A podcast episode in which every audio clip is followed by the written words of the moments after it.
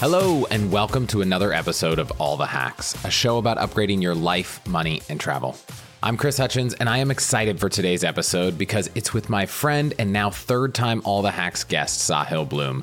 This time we're in person at the studio I built in my office, which has been so much fun to use for these in person episodes. If you don't know Sahil, he's one of my favorite writers, and the lessons he shares online are some of the best on the internet. So, today we're going to tackle an area he's written a lot about paradoxes, which are seemingly absurd or self contradictory statements that, when investigated or explained, may actually prove to be well founded or true. I love this topic because I believe that so many of the most important truths in our life actually do appear contradictory or convoluted on the surface. We're not only going to share some of our favorite paradoxes, but we'll also cover how you can turn these paradoxes to your advantage to live your best and most optimized life. Oh, and one quick update. Last week, I shared that I was going to put my personal 150,000 point welcome bonus referral link for the Amex Platinum in the show notes, except that it turns out I didn't have one like I thought. So I reached out to our amazing All the Hacks members and managed to find a few working links. So if you're looking for that bonus, you can find it at allthehacks.com slash platinum. Going forward, I'm going to solicit members for all their referral links whenever there are amazing offers and share them with you all. So stay tuned for the next one.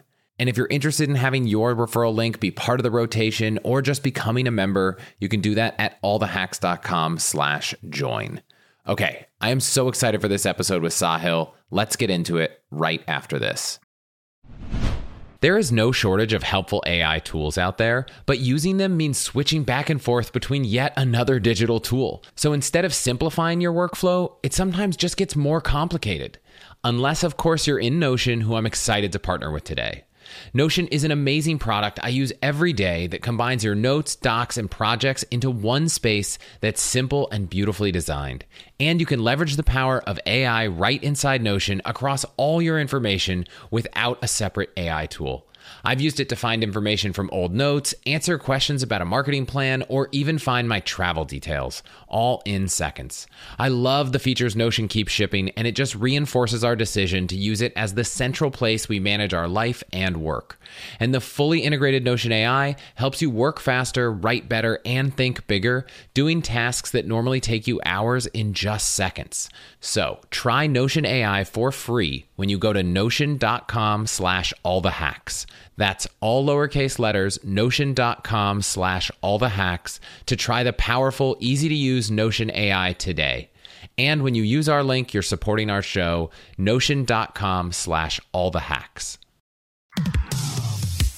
Sahil, thanks for being here. Glad to be back and in the new home studio, even better. I know. We're building the sauna out front, and the construction has been paused for two hours for us to record. Next time I come here, I expect to do a sauna episode, though. Sauna cold plunge? Yeah, one, two. The company building the sauna, everyone will hear about it later. It's called Haven Sauna, and it's going to be really nice. They're doing really great work. But next time we'll do it.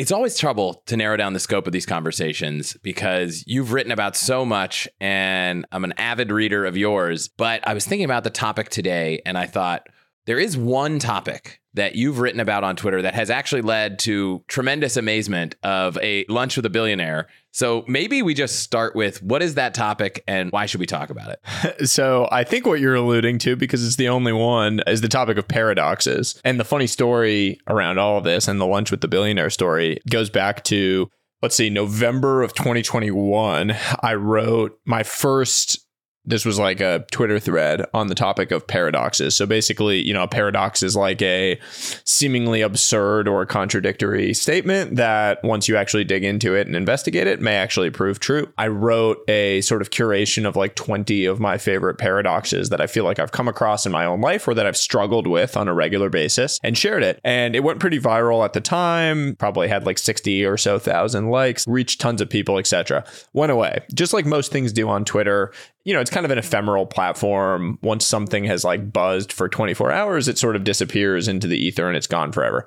So, fast forward to January 2023. I am in India visiting my grandmother, and I wake up in the morning to a bunch of texts from friends saying, like, whoa, Bill Ackman shared your tweet thread.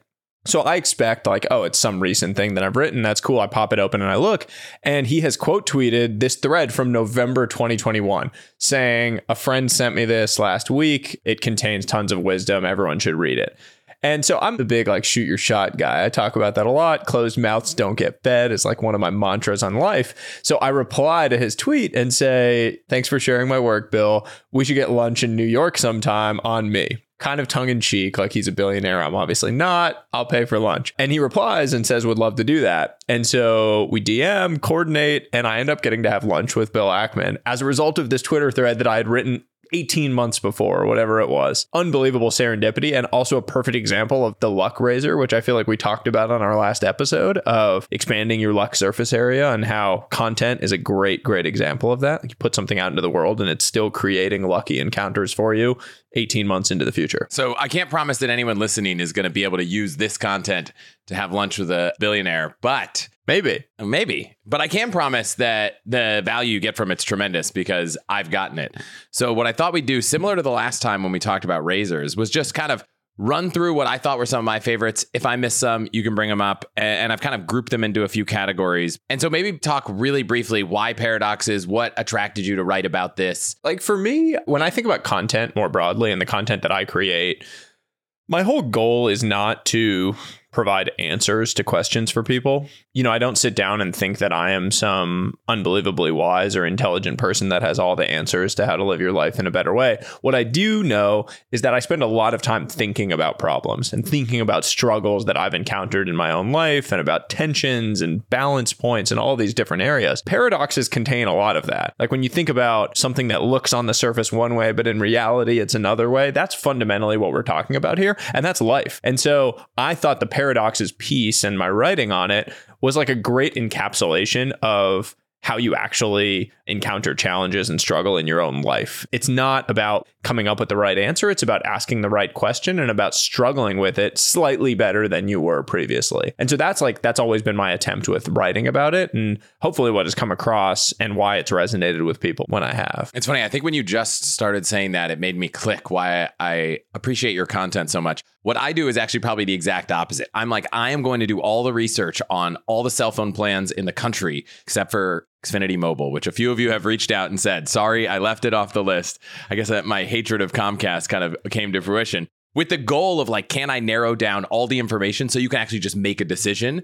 And I think your style of content is like, let me give you a bunch of information that you can use to think differently. Yeah. And maybe mine is that you can use to do differently. I mean, your content, there's sort of like two areas, right? Your content is answerable. Like there is a specific answer that you can research and give someone the best answer to definitively the type of questions you're wrestling with. The questions I'm wrestling with are like, how to live your life better or how to live in a slightly healthier or wealthier way. And there's no one size fits all to that. I can research it all I want. You know, I can go talk to like 90 year olds, 80 year olds, learn all that I can. But the reality is that everyone's life situation is different. Everyone's in a different season of their own life. And so, what the correct answer for you at age 20 when you're starting out is not the correct answer for you at age 40 or may not be. And so, my whole perspective is like, I always need to navigate and avoid being like overly definitive and providing an answer and reconcile the fact that I'm 32. Like I don't have all the answers. I'm not a 95 year old old wise monk living in the mountains of the Himalayas telling you that I've like learned the secret to life. What I do know is that I spend a whole lot of time thinking about these things and that I have a way where I can sort of disseminate them in hopefully like a clear and concise way that helps people navigate them in their own lives. Is 2024 bringing exciting or unexpected changes to your life? Here's a secret weapon to help you face those challenges with more confidence a great term life insurance policy. Yes, really. Our sponsor today, Fabric by Gerber Life, makes it simple to protect your family's financial future so you can focus on what's ahead, knowing your family is protected if something unexpected happens. Fabric was designed by parents for parents to help you get a high quality, surprisingly affordable term life insurance policy in less than 10 minutes. And when I say surprisingly affordable, I actually went online to compare prices and found that Fabric was highly competitive with great policies like a million dollars in coverage for less than a dollar a day. And you could go from start to covered in less than 10 minutes with no health exam required. So join the thousands of parents who trust Fabric to protect their family. Apply today in just minutes at meetfabric.com slash all the hacks. That's meetfabric.com slash all the hacks. M-E-E-T fabric.com slash all the hacks. Policies issued by Western Southern Life Assurance Company, not available in certain states, prices subject to underwriting and health questions. There is nothing better than finding a brand of clothing that's comfortable, functional, and looks good. And that's exactly how I feel about our sponsor today, Vuori. If you saw me in person, you'd know I believe it because there are very few days that go by where I'm not wearing one, two, or even three pieces of Vuori. They make performance apparel for men and women that's incredibly versatile. Everything is designed to work out in, but doesn't look or feel like it at all. And it is so comfortable, you'll want to wear it all the time. I've long said that Sunday performance joggers were my favorites, and don't get me wrong, I have at least three pairs, and they are the most comfortable pants I've owned. But I've been running a lot more, and it's still warm in California, so I'm wearing my core shorts all the time. Their products are incredibly versatile and can be used for just about any activity, whether it's running, training, yoga, but they're also great for lounging and running around town. Honestly, I think Vuori is an investment in your happiness, and for all the Hacks listeners, they're offering 20% off your first purchase, as well as free shipping and returns on U.S. orders over $75. So you should definitely check them out at allthehacks.com slash Vuori. Again, go to allthehacks.com slash V-U-O-R-I and get yourself some of the most comfortable and versatile clothing on the planet. At the risk of taking too much advice, let's jump into the paradoxes. Let's talk about the advice paradox. Good transition. Yeah, I feel like advice isn't what it might seem. Yeah, I mean, the advice paradox is the idea that, you know, we all get and receive a whole lot of advice over the course of our lives. Most of it is complete garbage. And the more advice you take, the less well informed you actually are. And this is something that's counterintuitive. You think like, oh, I'm just starting out in my life. I need to go and get tons of advice from all these different people. And the reality is that for them, most of their maps that they're going to provide you with, the advice that they provide you being the map, are not going to match the terrain of your life. Your life is fundamentally very different than whatever it is you're going to encounter. Nassim Taleb talks about this idea of the noise bottleneck in some of his work, which basically says that you assume that by consuming more, you're going to get more signal as a result. But the reality is that by consuming more, and in this case, consuming more advice, the ratio of noise to signal actually increases over time. And so what you're left with is a worse idea of what the overall answer is. And I really feel that way with advice. When you go out and get too much advice, you get too many different perspectives, you actually leave feeling like, oh my God, I'm completely overwhelmed and I have no idea what the answer is to this problem. And so the real key then is figuring out how to take some of the signal from what you get out in the world, narrow down to the things that are really high signal and the people that are really providing the tightest and crispest, if that's a word, advice, and leave all the noise. You know, get rid of all that other noise that might exist in the world. So is it more about seeking less advice or more about when you seek that advice, knowing how to process what you learn? I think it's both. On the seeking less advice, that really comes from curating who you seek out for advice, seeking advice from people who have really experienced the thing that you are going through or have navigated in the way that you want to navigate it, narrowing it down to just those people is really important. And then realizing that no one has the ultimate answer for you. If I want to go start a business, I can't just go to Elon Musk and assume that he's going to have the perfect advice for me in my career where I am, right? Because survivorship bias plays a role. He might have just gotten lucky and he and you are very different people. Yeah. And, you know, very, very different people and want different things and have different balance points in our life. And there's so many differences. And yet, most people, when they go to do that, they go read a bunch of books on business and say like, oh well, Elon Musk bet it all after he sold his shares in PayPal and put like pushed all the chips back in the table and it worked out for him. Now he's the richest man in the world. So I'm gonna just keep betting it all. And then you go bankrupt and you wonder why. So, you know, survivorship bias plays a real role in how advice is given. Like we take advice from the victors. And that's a dangerous thing too. It's funny because we're both working on books. And mine is kind of at the highest level principles for better outcomes. Mm-hmm. And the first one is that conventional wisdom sucks. And I think when I think about the advice paradox, I think about conventional wisdom. And I think the most common piece of conventional wisdom that I hear so many people talk about when it comes to money and wealth is that real estate is the best way to build wealth. I'm sure you've heard this. Maybe people in, in your family believe it. And for me, it's like it is a way and it happened to have worked for someone and then they translate that it to being the best. But who knows if they actually did the research ahead of time to pick that consciously or if it's just the thing that worked. Conventional wisdom is an interesting thing. It's sort of like all of these like have you heard of Chesterton's fence? Like no. this idea that if you don't know why a fence is there, you should figure out why it's there before tearing it down.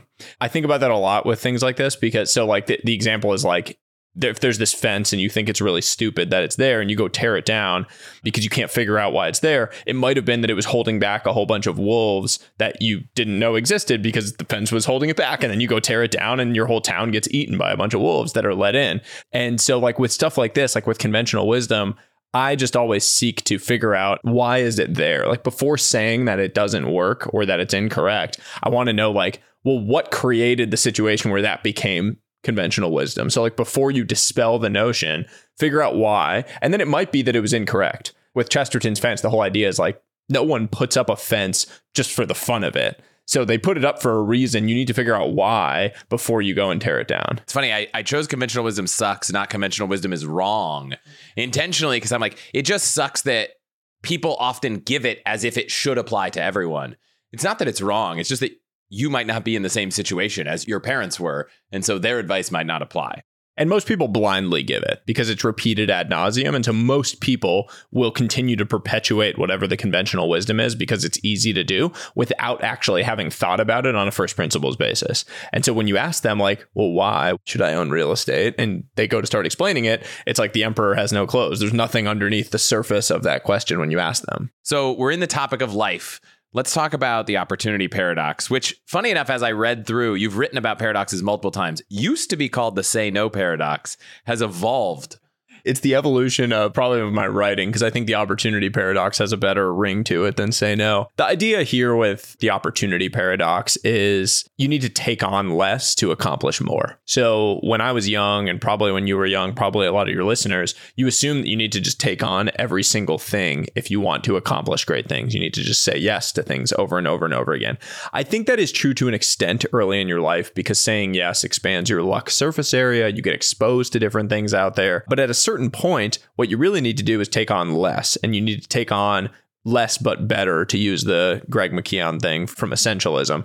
And this is like a really core trait of how you actually go deeper, how you identify what are those asymmetric opportunities that exist, and how you pursue those only. There's another paradox. You have the boredom paradox, which I kind of feel like might fit into if you have extra time because you haven't filled your day. Would you say that these kind of pair well? Around all of these, it's sort of free time is a good thing. This is like one of what I would consider the most significant lies we've all been told, which is that free time is bad. The reality in my mind is that free time is a call option on future interesting opportunities. What I mean by that is that when you have free time in your schedule, you have the headspace and you have the actual time and bandwidth to go pursue the really high upside asymmetric opportunities that come into your life. If your day is just back to back meetings, chock full from start to finish, where are you going to pursue the interesting thing that might come your way? You're just going to have to say no to it because you literally don't have time and you don't have the headspace to think about it. I think about that all the time. When I'm stressed because I'm running from thing to thing to thing,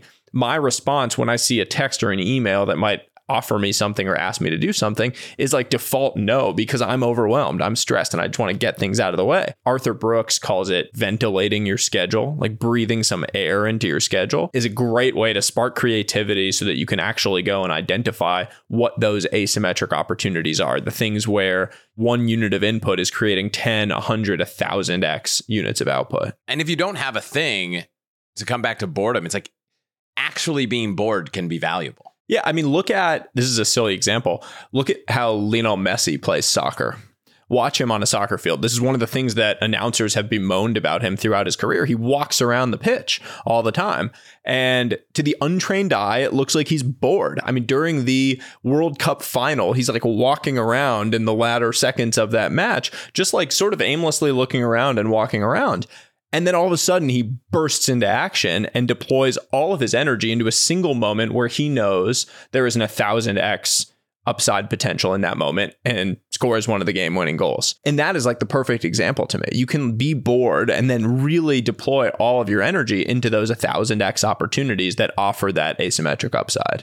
Also, watching Lionel Messi not moving around probably fits into the effort paradox as well. Because I think he knows what he's doing. Yes. Yeah, he so definitely maybe, knows what maybe, he's doing. Maybe as we as Yeah. we hit each one, feel Yeah. free to recap them. Yeah, but he definitely knows what he's doing. The effort paradox, athletes are the best with this one. So I totally agree with you. The effort paradox is the idea that you have to put in more effort in order for something to appear effortless. The idea that effortless, elegant performances are really just the result of thousands and thousands of hours of effortful practice. Watching Roger Federer play tennis in his prime, if you're a tennis fan, is a perfect example of this. Like his strokes just look completely effortless, but they're the result of thousands and thousands of hours of compounded, effortful practice. There's this phrase which I might butcher the pronunciation of sprezzatura, which is an Italian phrase, I think from like the 15th century. A guy by the name of Baldassare Castiglione who wrote this book called The Book of the Courtier. And the whole book was about how to be an ideal courtier, like a person of the court in these royal courts. And he basically said that an ideal courtier should walk with a sprezzatura, which he defines as like a studied nonchalance, meaning it appears effortless, but there is a studied element to it. Like you've worked so hard to make something appear effortless in the way that you walk. And that is the goal that all of us are pursuing. That's like reaching that level of unconscious competence in something where you can just do it and make it appear completely effortless to do the thing. That's kind of the pursuit that we're all on in whatever our field or craft is, is to reach that level of elegance in the way that we move. I mean, I don't know if you've seen Free Solo, but yeah, of my course. sport that He's I've a perfect done, example of it. I've rock climbed for a long time, and the ability to make rock climbing look natural is so much practice. And it's also a great sport to take someone who is very, very in shape, but has never been rock Totally climbing. if you wanna- if you want to feel good about yourself. Yeah. So you're gonna take me rock climbing Yeah, yeah. sometime? I've I get it. invited to do a lot of rock climbing, and I always hesitate because it scares me. But Alex Honnold is someone that I would love to meet someday because just the way that his mind works around these things is just fascinating. a venture firm that I raised money from had a private event with Alex Honnold a couple weeks ago, and it was really awesome to Amazing. have like a small group, non-recorded, closed door conversation. He is a fascinating individual. The cinematography in that movie is otherworldly. I think it was Jimmy Lee or or, Yes, or Jimmy no, Lee. it's uh Jimmy Oh, Chin. Jimmy Chin. Jimmy Chin is the guy that does it, who's an unbelievable climber himself. You know, and for the whole team to be able to actually get those shots, unbelievable climbers. Yeah, that movie's incredible. I just assume people have seen it, but if you haven't, Yeah. strong, strong. drop everything. It's like a drop everything and watch that movie. Unless you're like terribly afraid of heights, in which case you might get kind of triggered by it. I took a friend of mine rock climbing once. There's probably some paradox or lesson in this. I assumed that he would know that climbing gear is safe, but he'd never been climbing. And so we were in Australia and we did a five pitch climb in the Blue Mountains, which is What does basically five pitch mean? Yeah, five pitches. You climb up and then you pull your gear and your ropes and then you climb Okay, there's again. like five so it's like five stages. stages. And this is where you're like setting your gear in the rock. Like you're taking a thing, pushing it between a crack and trusting that it will hold you. Having done it myself, I'm like, yeah, that works. My friend had never rock climbed, and we weren't doing necessarily a hard climb. If we were in a gym, it would have been a walk in the park for everyone. But we're like up on this wall, and it never crossed my mind that he might not trust all of this stuff. And I just remember by the end, I had a GoPro on. He was just cursing me. He was Yeah. so mad, but there's nothing he could do because we're halfway you're up the wall. Yeah. There- there's just no option. I mean, I'm kind of with your friend on this. Like on all of these things, I'm not like a big risk taker in general. So like when I have friends that do these kind of things, I'm like, dude, you have kids. Why are you doing that? Like, you know, like I've even scuba diving. I'm like, dude, why are you scuba diving? Don't scuba dive. Just like go snorkeling. You're on the top of the water. You're totally fine. Like, do you really need to get into the fish's environment and like be down there in their house? Like, they don't want you there either. Just chill on the top. You don't have like a pressurized tank of oxygen on your back. Like, you're totally fine if something goes wrong. I never understood why people want to go do these things. It's funny. Scuba diving for me actually was one where I just feel like if you do it enough, I just kind of I mean get bored with it, I guess. It's like, oh, I've seen a lot of these things, so it's fallen off. Yeah. Then you're like, oh, well, now I need to scuba dive in like shark chummed waters. Like, so now I need to go do this. It's like, okay, well, then if you go get bit by a shark, I'm not going to feel bad for you if you decided to go do that. I, I will put an endorsement in, which you probably won't take. In Hawaii, there is pelagic shark diving where it's just snorkeling with sharks. So you're f- kind of free diving and snorkeling in the shark's environment with a marine biologist who knows what they're doing. But it's like, what do you mean they know what they're doing? like, like they're going to wrestle the shark if the shark comes? Like, that makes no sense. Why? Like, why? Why would you just to see a shark? It was actually really fascinating because it was kind of like go get a lesson about sharks and be in their environment in I guess it's not control. Yeah. right? You're in the water Yeah. with the shark. Like, what do you do if the shark just comes at you? You just like try to run uh, away, like you're She had, like- swimming. she had- She had like a pole. oh, that's really gonna stop a shark. That sounds great. This sounds like fun. In this case, there was one shark, and she's like, "Well, there's one shark with a lazy eye. It's very docile. If it comes towards you, don't be too worried." Yeah. Because, And so, He's got a lazy eye. so this shark would swim Yeah. near people, and Yeah. she just kind of like bop it on the Yeah. nose, and it would swim away. But I thought you probably won't take me up on it, but it's on either the Big Island or Maui. I can't remember which island. I'll put a link in the show notes.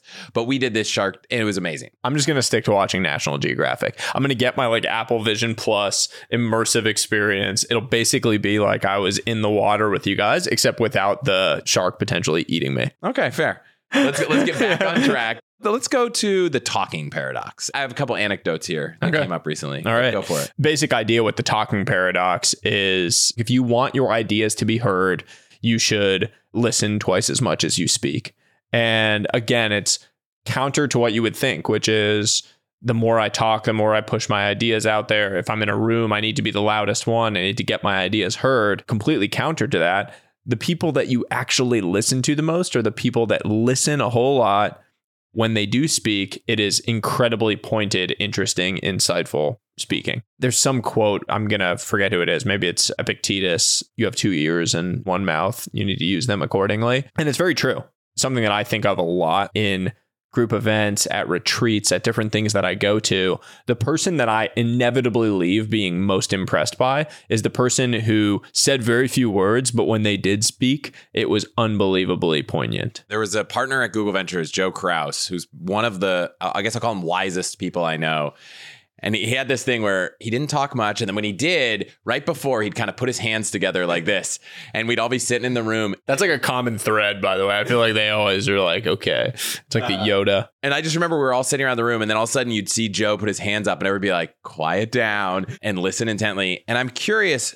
I feel like this should be a goal for mine. I guess being a podcaster makes it hard to be like, oh, I should talk less. But do you feel like you do this well? And if so, how much are you thinking about what you're saying? Because to go back to Arthur Brooks, he has this whole concept of crystallized intelligence. And as you grow in your professional life, you've built up such a wealth of knowledge. I feel like sometimes it can be easy to just speak off the cuff. Do you have any tips for kind of restraining to really hone and focus when you kind of know the answer? But if you took a minute, you could piece together an even more profound response. To answer your first question, I think I'm improving at it, but it doesn't come natural to me. I'm a storyteller naturally. I love telling stories, embellishing stories. Like in locker rooms, like that was always my thing. I was like always the loud one in that way. And I need to force myself to go into what I call listen mode, which is like when you're around people, especially people that have different views than you, you really need to make an effort to listen twice as much as you speak.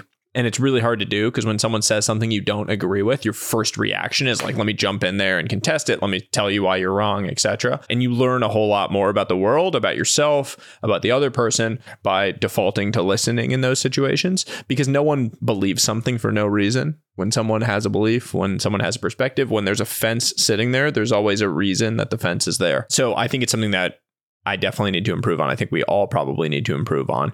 Your second question on ways and tips and heuristics, I think that it's just that when you're in a situation and you're listening, actually make sure you're listening to the person, not formulating your response in the moment. I think there's a point in time when you've kind of gotten the gist of what someone is saying, when you turn to, okay, now I'm listening, but I'm also creating the narrative of what I'm going to say in my mind. But it's usually later than you think. Most people, I think, stop listening very, very quickly in someone's dialogue. Like even when we're having a podcast conversation, you notice if you start becoming aware of it, at what point in the person speaking are you starting to think about what you're going to say next? Like you right now, you're probably thinking about like, okay, what am I going to say next? Because it's the natural way that a conversation goes.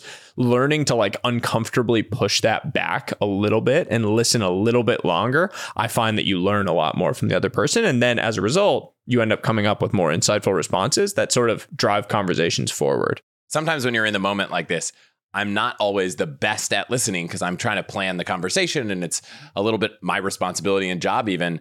But there's a Stanford professor, Matt Abrahams. His episode will be coming out. By the time you hear this, you'll have heard it, but it comes out, I think, next week. And he's written a bunch of books on impromptu speaking and how to become more natural at it. And by becoming more natural at it, you can feel more confident pushing back the point at which you start thinking of what you're going to say. That's interesting. I read an article recently on ways to become a better conversationalist, which I thought was really interesting because it's such an important trait being a good conversationalist that you don't really ever study, read about, think about. And it was written by an improv, like a person that is an expert at, at improv, which is an unbelievable skill. Like if you've never done it, gone to an improv class, etc., it's a great way to get better at public speaking, to get better at conversations, etc.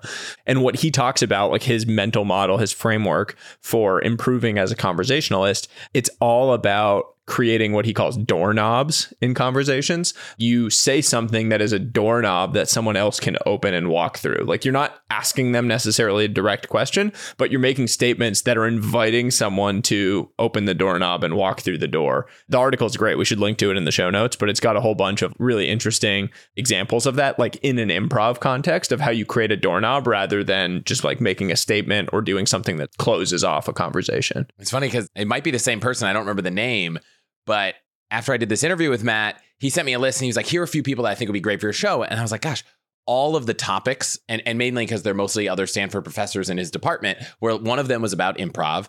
They were all kind of related to conversational skills. And I was like, gosh, I don't know if I'm going to have four conversational skill episodes right. in a quarter, but I don't know. It's really important. So I'm like, yeah. I'm definitely going to line them up. So keep an eye out for at least one more in the future. I mean, improv, it's something I wish I had done at a younger age. Like, I wish I had done an improv class in college. Maybe this is very rare, but it was a required class in my middle school. So everyone we had drama. School, Actually, we had to do drama. Yeah, I think maybe it was drama, but I remember playing like Park Bench. If you ever played Park Bench, the improv, like I don't know what you even call skit. I don't know. I don't know what exercise. We would play it in school. I feel like this about a lot of education. There's all these things that I was exposed to in middle school, high school, elementary school. That looking back, I'm like, why didn't I like really appreciate what I was doing at the time? I was like, oh, this is silly, and now I'm like, oh, yeah, improv. I should have practiced I mean, more. That was what I was gonna say. Is like, I think we had that too. We had drama and we had to do stuff like that, but I, and I'm sure all of my classmates,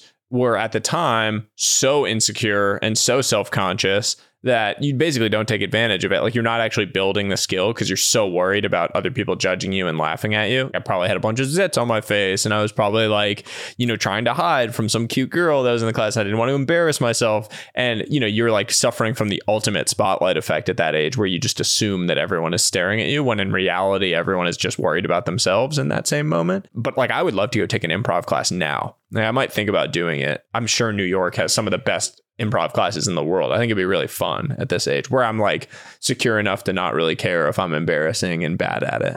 I went to a conference last week in Hawaii and it was atypical in that it was not your standard conference with keynotes and that kind of stuff.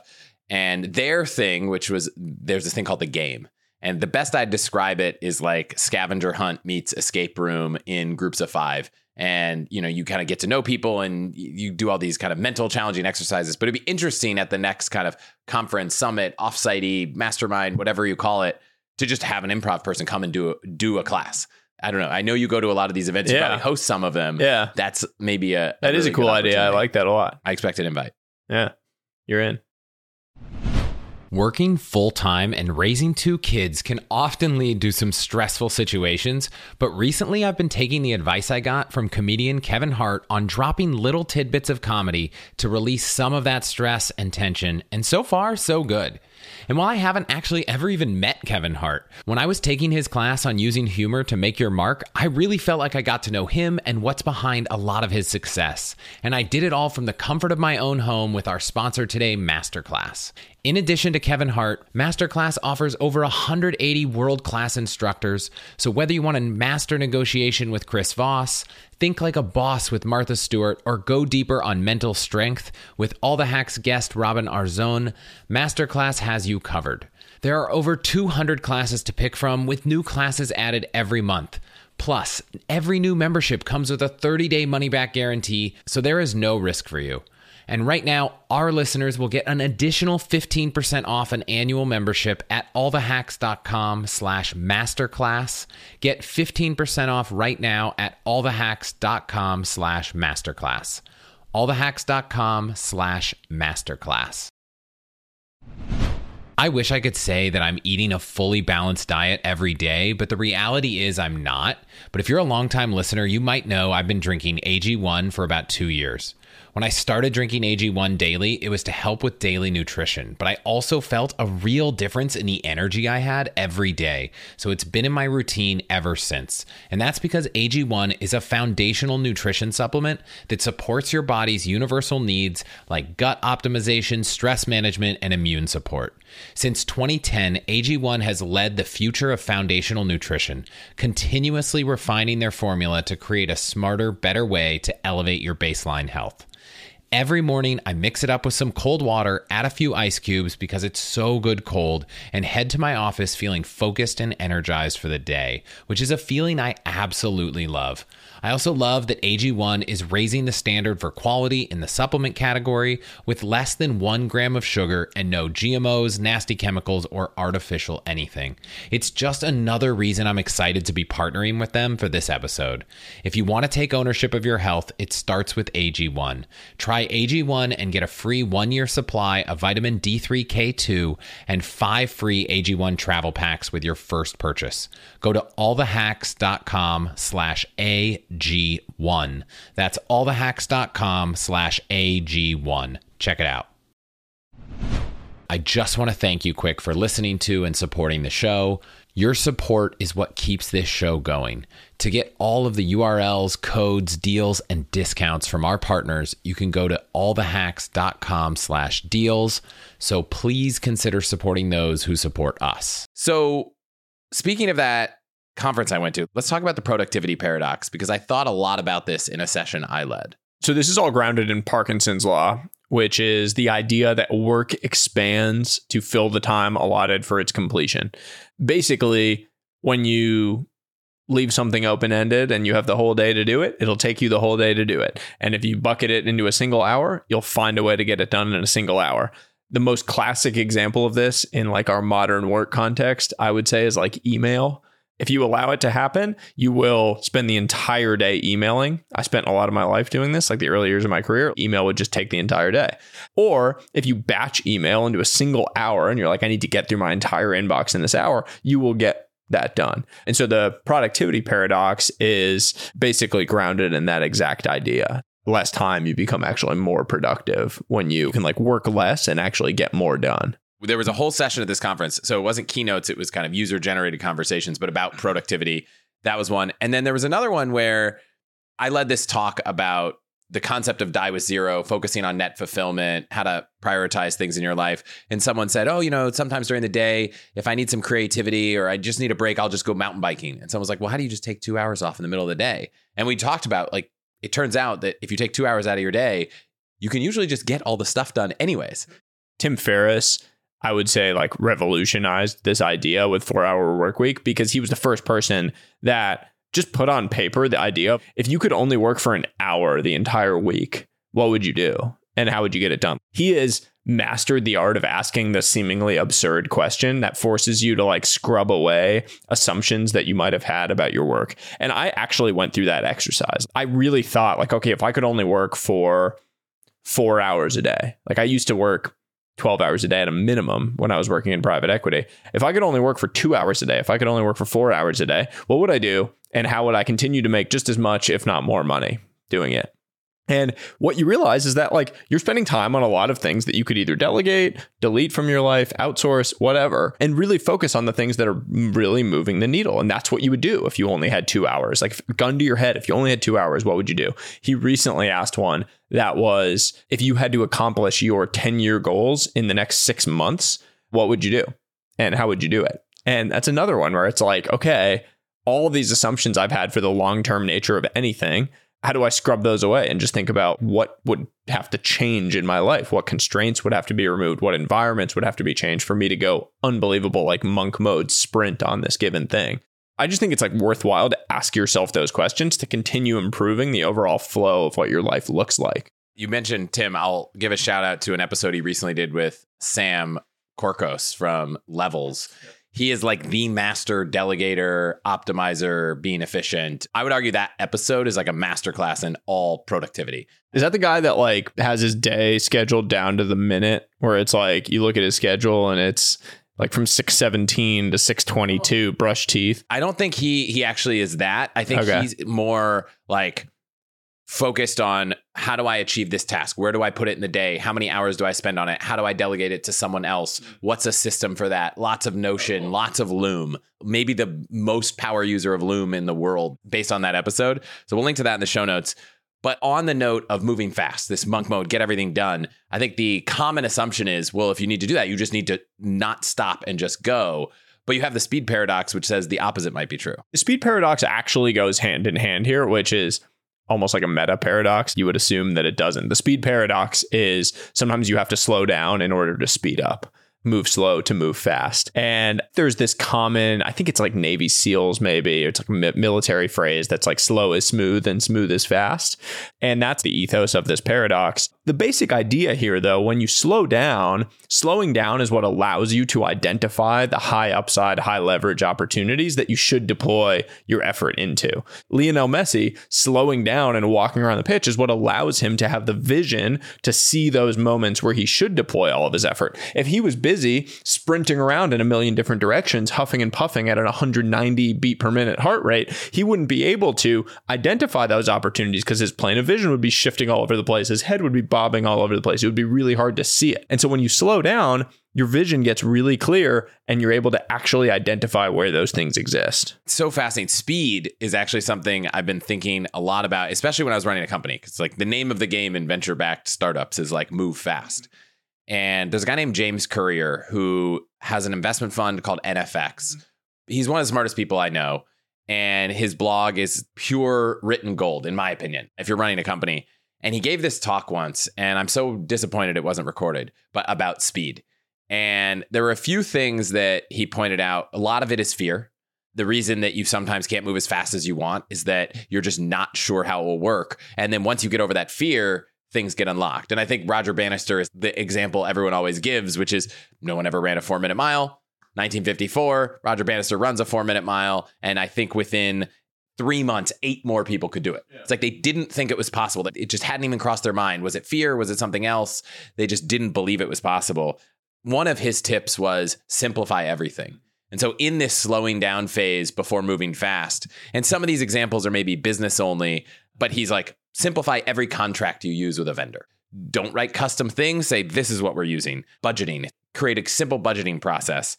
But for health, an example I'll use, which I think slowing down to speed up, is if you want to really focus on health, slow down, think, how do I just make my meals very simple? How do I make it incredibly easy for me to not be unhealthy. And that takes some foresight, what you stock in your pantry, how you do your shopping, how you do your meal prep. But then it actually makes it really easy to quickly be on track with food goals. So there was just so much in that talk. If I could turn that into a podcast, I'm going through in my mind all the things that he talked about. The best example he gave, which was so fascinating about mindset, because he said mind is literally everything when it comes to moving fast. So if you need to slow down to recalibrate your mind, but he was working at a software company that made video games. And he asked, he had a team of 40, and they said, you know, it takes two years to make a video game. That was the operating assumption. And he said, we're going to ship a video game in 21 days. And 38 of the 40 people were like, no. And two of them were like, we could try. And he was like, great. Let's, this game looks great. It was, I don't know, I think it was like a Facebook back in the day, a Facebook game stuff. They just copied someone else's game. But these two engineers, and slowly over the 21 days, people came on, they actually did it. And at the end, they were like, we did this thing that everyone on the team thought would take two years. We did it in 21 days. Now, the funny part of the story is I believe they got a cease and desist like immediately after from the, the company they copied, but it didn't matter because as soon as he finished, they said, Great, we'll shut that game down. Now my entire team knows we can build a game in 21 days. We can go build our own original thing. We don't have to worry about that. Those 38 people thought it was impossible. And so sometimes you just have to like train yourself or test yourself or push past that point at which you don't believe it's possible. And that takes some slowing down and some forethought. So That's a great story. I have a lot of thoughts on speed and and how valuable it can be. And how just running straight into it might not be the best answer. Yeah, and it's a broader metaphor for life. There's the idea of work like a lion, like sprint, rest, and repeat. And the rest is just as important as the sprint. And that's a piece that most people lose sight of is you have to have the rest in order for the sprint to be as efficient as possible. If you don't have the rest, then your sprint is going to be a jog. And most people and most work cultures default to a jog where you're just sort of grazing throughout the day. Naval has talked about this, and it's really true. And so figuring out a way to align your overall life, professionally, personally, health, physically, all of these different areas into much more of a sprint and then rest system is much more efficient for actually driving progress. And to go back, we started with the advice paradox. And yes, much advice might not be helpful, but for a lot of scenarios in things you want to sprint on, there are probably some people whose advice is very relevant. And so, whether you're building something at a company or you're trying to dial in your health, not taking the time during that slowdown phase to seek out okay, is there someone who's done a very similar thing? Is there a playbook for it? Is there an answer out there so I don't have to solve every problem myself? Is something that I like to do in that kind of slow down before sprint mode. Mm-hmm. And so it could be as simple as okay, if I just sprint into fitness, I don't even know what I would do right now. But if I paused and said, okay, is there someone who could design a workout regimen or someone who just has already designed one and published it on the internet or a friend that could just tell me something to do so that I didn't spend all this time swirling around what? If you solve the what in advance during your wind down, kind of slow down time, you can execute much, much faster. The flip side to it, which you need to be aware of, is that sometimes slowing down and doing all of that kind of research and evaluation is like procrastination in disguise like with fitness, you would say, okay, well, let me slow down and figure out the right fitness and health regimen, and I'm going to construct the best plan. And the reality is kind of like the midwit meme, where you're like in the middle, they're like, I'm going to, you know, develop a two tiered functional strength training program that involves hypertrophy and, you know, like all these million things. And then, you know, on the two ends of the midwit meme, it's like move your body for 30 minutes a day. and you just do that. And so sometimes you just need to watch out for the fact that like you're not slowing down as a means to procrastinate and like, oh, I need the perfect system. Well, you just need to start moving and you can figure it out as you go. And so balancing those, which again are in like, a little bit of tension is an important thing. In this talk that we had about die with zero and focusing on fulfillment, it was interesting. There were kind of two camps. Somehow the discussion came up of like taking a year off and traveling with your family. Mm-hmm. And two people had done this successfully. One of them went to Europe with their kids, and the other one, I can't remember, took a sabbatical and did something. And then the other half of the room was like, I don't know how to do that. Like, that seems impossible. I've tried. And what was interesting was we ended up having this long conversation about why people don't set personal goals and deadlines and structure their personal ambitions like they would professional. We've all, almost everyone listening, you and I, we've all been in a workplace where we're like, wow, here's a thing that needs to be delivered by a date. What are we going to do? Well, we're going to make sure this gets done in the first week. And then we're going to delegate this thing. And this person has four days to do it. And then we sit down with our family and we're like, well, we want to go on a trip to Europe. It's like, cool we'll talk about that next week. Like you just don't yeah. set up yeah. these kind of milestones and structure. And I won't go as far as to call them OKRs, but we just don't have a lot of process around our personal goals. And so I think it was an episode I did with Ben Nemtin, who has written this book called The Bucket List Journal, had this crazy bucket list story, really fascinating guy. And he was like, people just need to set goals. Like, what's the next step I'm going to take towards this personal goal? And so I think when it comes to procrastination, especially with health and personal stuff, you can slow down. I'm all for slowing down, but to help yourself not get caught in that procrastination and never make progress, set a goal, set a deadline, which we never do personally. Yeah. My book is going to have that incorporated is like in each of these domains. And my book is going to be called The Five Types of Wealth. It's going to track you know your life across what i view as the five types of wealth. And within each section it helps you actually identify what are your goals and what are your anti goals around those each type of wealth so that you can go and do that. You can actually create a plan and actually make progress on these things. Can't try to guess the five? No we don't want to do it now. I don't want to i don't want to reveal all this okay, before the book when it comes to making progress in life we'll not talk about what types of wealth we want to accumulate in our life but there is a lot of distraction and so I think you had two things that actually came up a little bit in that interview Tim did with Sam about things that can just get in the way of everything. So let's talk about social media and news. Both near and dear to my heart for different reasons. So the social media paradox, or you could call it the connectedness paradox, is this idea that we have more connectedness than ever before, and yet we feel less connected to those around us simultaneously. There was a viral video several years ago of like look up. It's like people just looking down at their phones all day and looking down at screens, and they forget to look up at the people that are sitting right in front of them. And it's a really sad thing. Like if you go walk around in New York City, you're like weird if you look at someone and smile and say hello. And like if you think 20 years ago, that was what you did. You like walked around, you tipped your hat at people. Like that was the way that people lived and you actually interacted with people face to face. Today, a young person that's trying to date doesn't know how to go up to someone and talk to them in a bar, in a restaurant, or wherever they are. They know how to like swipe on their phone in order to meet people. And it's a really, really powerful trend. And what I think is happening now is like the pendulum swings. And so you have this like environment where everything is through your phones and through your interactions and digital social media etc and you have this swing that sort of comes back towards in real life real human connection. And it's interesting to watch and it's interesting to observe especially with the rise of ai and so is the lesson think about it differently or do it less? The lesson is put your damn phone down more often. And this is coming from someone who for work, quote unquote, has to spend a lot of time on social media. But I really need to make a concerted effort on a daily basis to put my phone down and to be present, in particular with my wife and with my son. Because it's very easy when you are so connected there and when the dopamine drip is so clear that comes from those things to just keep your phone on you and keep checking, keep pulling it out, keep looking at the thing. And that's what they're designed for. Like these social media platforms and social media is a drug and it's a really effective drug because it continuously feeds you with these tiny little drips of dopamine that make make you want to keep coming back. And we need to find a way to disconnect from that in order to connect with the people around us. Have you ever experimented with just deleting the apps from your phone and only doing it on the computer or I've tried. It never has made that much of a difference for me. Honestly, like because a lot of my work is through my phone, I like being able to have access to it. I've tried all the different apps that kind of restrict your time. The fo- iPhone now has like a pretty good interface for restricting the amount of time you spend on an app during a day.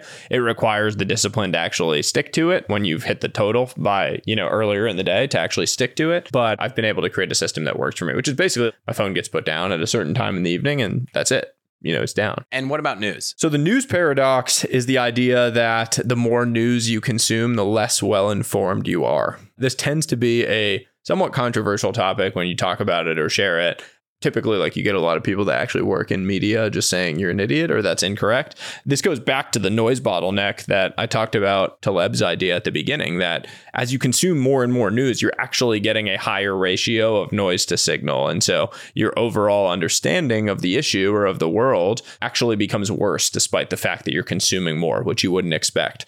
I have personally found that my life has improved dramatically since I've dramatically reduce the amount of news I consume. And I'm talking like I cold turkey probably reduced my news consumption by like 95%, maybe like two years ago. And I feel happier. I like have heavily curated my news sources to where I read one or two things and I just know that I understand at least like a foundational level about the world. If I want to go deeper on, you know, an issue, I can do that. I know where to do it and how to do it, but I don't feel like I'm hit by the barrage of like breaking news, urgent, blah blah blah, whatever all the things are on a daily basis, and I actively avoid following and consuming from those accounts on Twitter or on any of the relevant platforms. So how do you use that 5% that's left? How do I use it? Yeah. You say, well, now I've bound my news yeah. consumption to a small amount. Yeah. Is it reading people who do a good job summarizing? Is it specific sources? I think Axios does a great job as one of the platforms that is really good, but it's basically like one hit per day of like you're getting the basics of the things that are happening in the world and in any different arena you're interested in. And then from there, if you want to go deeper on something, like if you think as the heuristic that I've seen that I think is useful, like is something going to be relevant a month from now? And if so, you should probably try to know more about it. Most of the news that we see on a daily basis is not relevant more than like an hour later and everything is labeled as breaking news. Nothing is breaking news if everything is breaking news. And they use it to get clicks. I totally understand how media works. So I totally get it. And I get the incentives. I get why they operate the way they do. I just don't want to be hit by it and polluted by it in the way that I think. If I was going to like get crazy mentally connected to every single news story that came my way during the day, I would have no time to think about things that I actually care about. And so I just try to actively avoid it. news often also follows the productivity paradox. And if you turned on CNN, and not to knock any particular news channel, but you could watch a specific piece of content for three hours and you're not going to get three hours of knowledge. Sometimes I find myself thinking, oh, I'm going to just consume this thing that might take a long time and then just pausing. I think one of the ones for me is anytime Apple does a keynote. And yes, there's some excitement about it, but I find that I'm like, oh, I want to watch the keynote and I know it's going to be an hour. I also know I could read the summary of the keynote at the end in 10 minutes or five minutes and, and I catch myself. And I feel like anytime you put the news on TV or you know you could just fall into this trap of somehow they can make a five minute piece expand and fill two hours and it can be mind numbing i mean this is the whole thing with cnbc it's like financial news right? Where no one is making a return by picking stocks. Most hedge funds aren't making alpha, and their entire job is to do that. So, like, you as a person sitting at home should probably not be spending your time picking stocks if that's not like your exclusive job and you're one of the best in the world at it. You probably shouldn't. It's not a great allocation of resources and time. And yet, CNBC, the entire day, 24 hours a day, has people jumping on, trotting up there, and talking about stocks that they're interested in and stock picks there's this story that I've heard of someone getting asked this, like, well, like, how can you possibly do this? Like, Cramer's on for all these hours. He has all these terrible stock picks. And you need to reframe it as it's entertainment. Like, we have 24 hours of programming that we need to fill. And so we need entertaining people to be up there. And like a lot of news has become entertainment. It's no longer information. It's like they're trying to hook you. They're trying to keep you there and keep you entertained. And what's entertaining but like blaring breaking news in all red, bold font sitting across the page? It's not entertaining for them to talk about the new speed bumps that were put in your city or Girl Scout cookie campaign that's going on. What's entertaining for them and what keeps people there is fear. It's like these many people got killed, this terrorist attack happened, this thing, like that's what's keeping people there and it makes you think that the entire world is that's what's going on, right? There was this chart that was like comparing actual causes of death to causes of death talked about in the media side by side. And you look at it and like the actual causes of death was like heart disease, cancer, you know, like the actual things. And then when you look at the media one, it's like terrorism, crime, murders, like that was what it was. It was like inverse. Like it was literally like it was like a parody almost, but it was reality. And it's because what do they report on? It's the things that they think will get people to click and that will stick there. And that's fear. And if you want to live that way, that consume more of that. Yeah, I don't imagine the evening news focused on heart disease would be that exciting for the average person. There was this old movie like way back in the day. I think it might have been a Michael Moore movie. I feel like I saw it when I was 13 or 14. I think it was called Bowling for Columbine. That politics aside on all of this stuff, there was just an interesting juxtaposition that I remember he did in it of like showing the news in Canada and then showing the news in the US. And the Canadian one, it was looking at like speed bumps or something that got put like painted differently in town. And then it showed the US one, which was all shootings and crime and all this stuff. So it was interesting. I used to watch PBS NewsHour because it was just a much more practical yeah. source of news. And then I was like, oh, they then they put all the news in a podcast for an hour.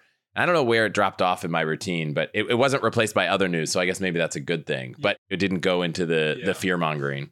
The other thing is there's a lot of opinion and not a lot of fact in news these days because it's entertainment, because that's what drives clicks and that's what drives the business model.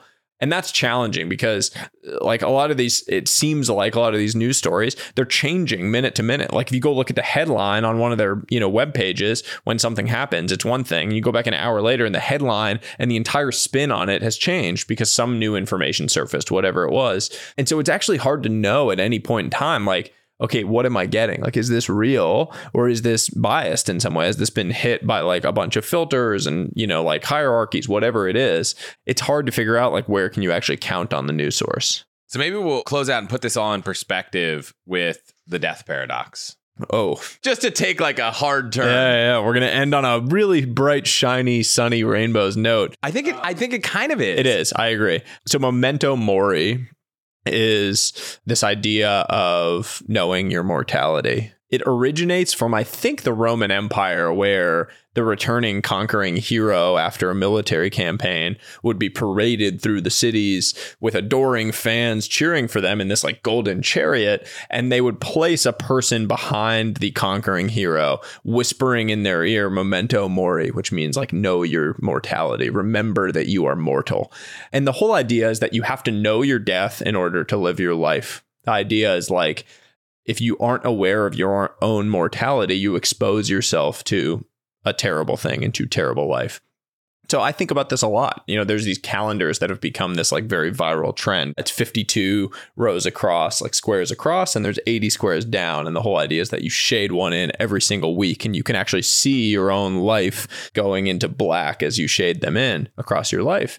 And for some people, that's really morbid. And for other people, it's really empowering to know that like every week matters. I mean, you can physically see the weeks going by in your life and that the weeks you're never going to get back how precious time is with people. So it's something that I think about personally often, probably much more often now that I'm a father than before that, but something that I think everyone should reconcile a bit more in their life. When you were talking about news, it's like, oh, do I want to cut out an hour here, here?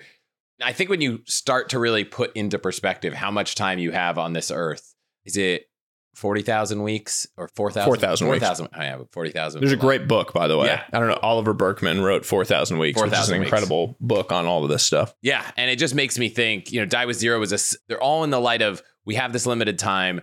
Focus on how we use it. Prioritize things that matter. Don't let things that you don't care about fill your days. I feel like with that perspective, you could go back and think about a lot of these paradoxes and figure out the best way to apply them so that you're living a life that's truest to what you want, which unfortunately seems to be, not seems to be, is the most common regret most mm-hmm. people have at the end of their life is not living life true to what they wanted. Yeah, not all time is created equal. I mean, you're like you're in your 30s, I'm 32 this 10 year period relative to the 10 year period when I'm 80 is very, very different in terms of what I can do with my son, in terms of what I can do with my parents while they're still around, all of these different things. And so if you just wait, if you delay all satisfaction, if you continue to say, like, play the deferred happiness game of, oh, well, when I get to this much money or when I get this promotion or when I get whatever it is, then I'll be happy. What you're going to find is that you're going to keep saying that until you die. And until your kids are gone and they've moved off, they don't want to hang out with you. And until your parents are gone and you're not able to hang out with them or spend time with them anymore. And that's a terrible thing. And it's really, really sad when that happens to people. So I, I didn't mean to bring us to this place of thinking about death before the end, uh, after we talk about the news, talking yeah, about yeah. death. But yeah. I think it's really valuable to put, put, everything in perspective. I agree. Obviously, we'll put a link to the multiple paradoxes. I don't know how many there are in total because you wrote one with 10, 8 15, million. one with 20. There are a lot, but I'll link to a few of them in the show notes. We didn't get to all of them, but I think we hit on the ones that I was most excited to talk about. Yeah, this was awesome. Really, really fun discussion. Thanks for being here in person. Love doing it. Next time we'll have to we'll have to do it in the sauna. It'll be a different different. We'll do sauna cold plunge. And we'll see who can last longer in the cold plunge. We'll see. I need some practice.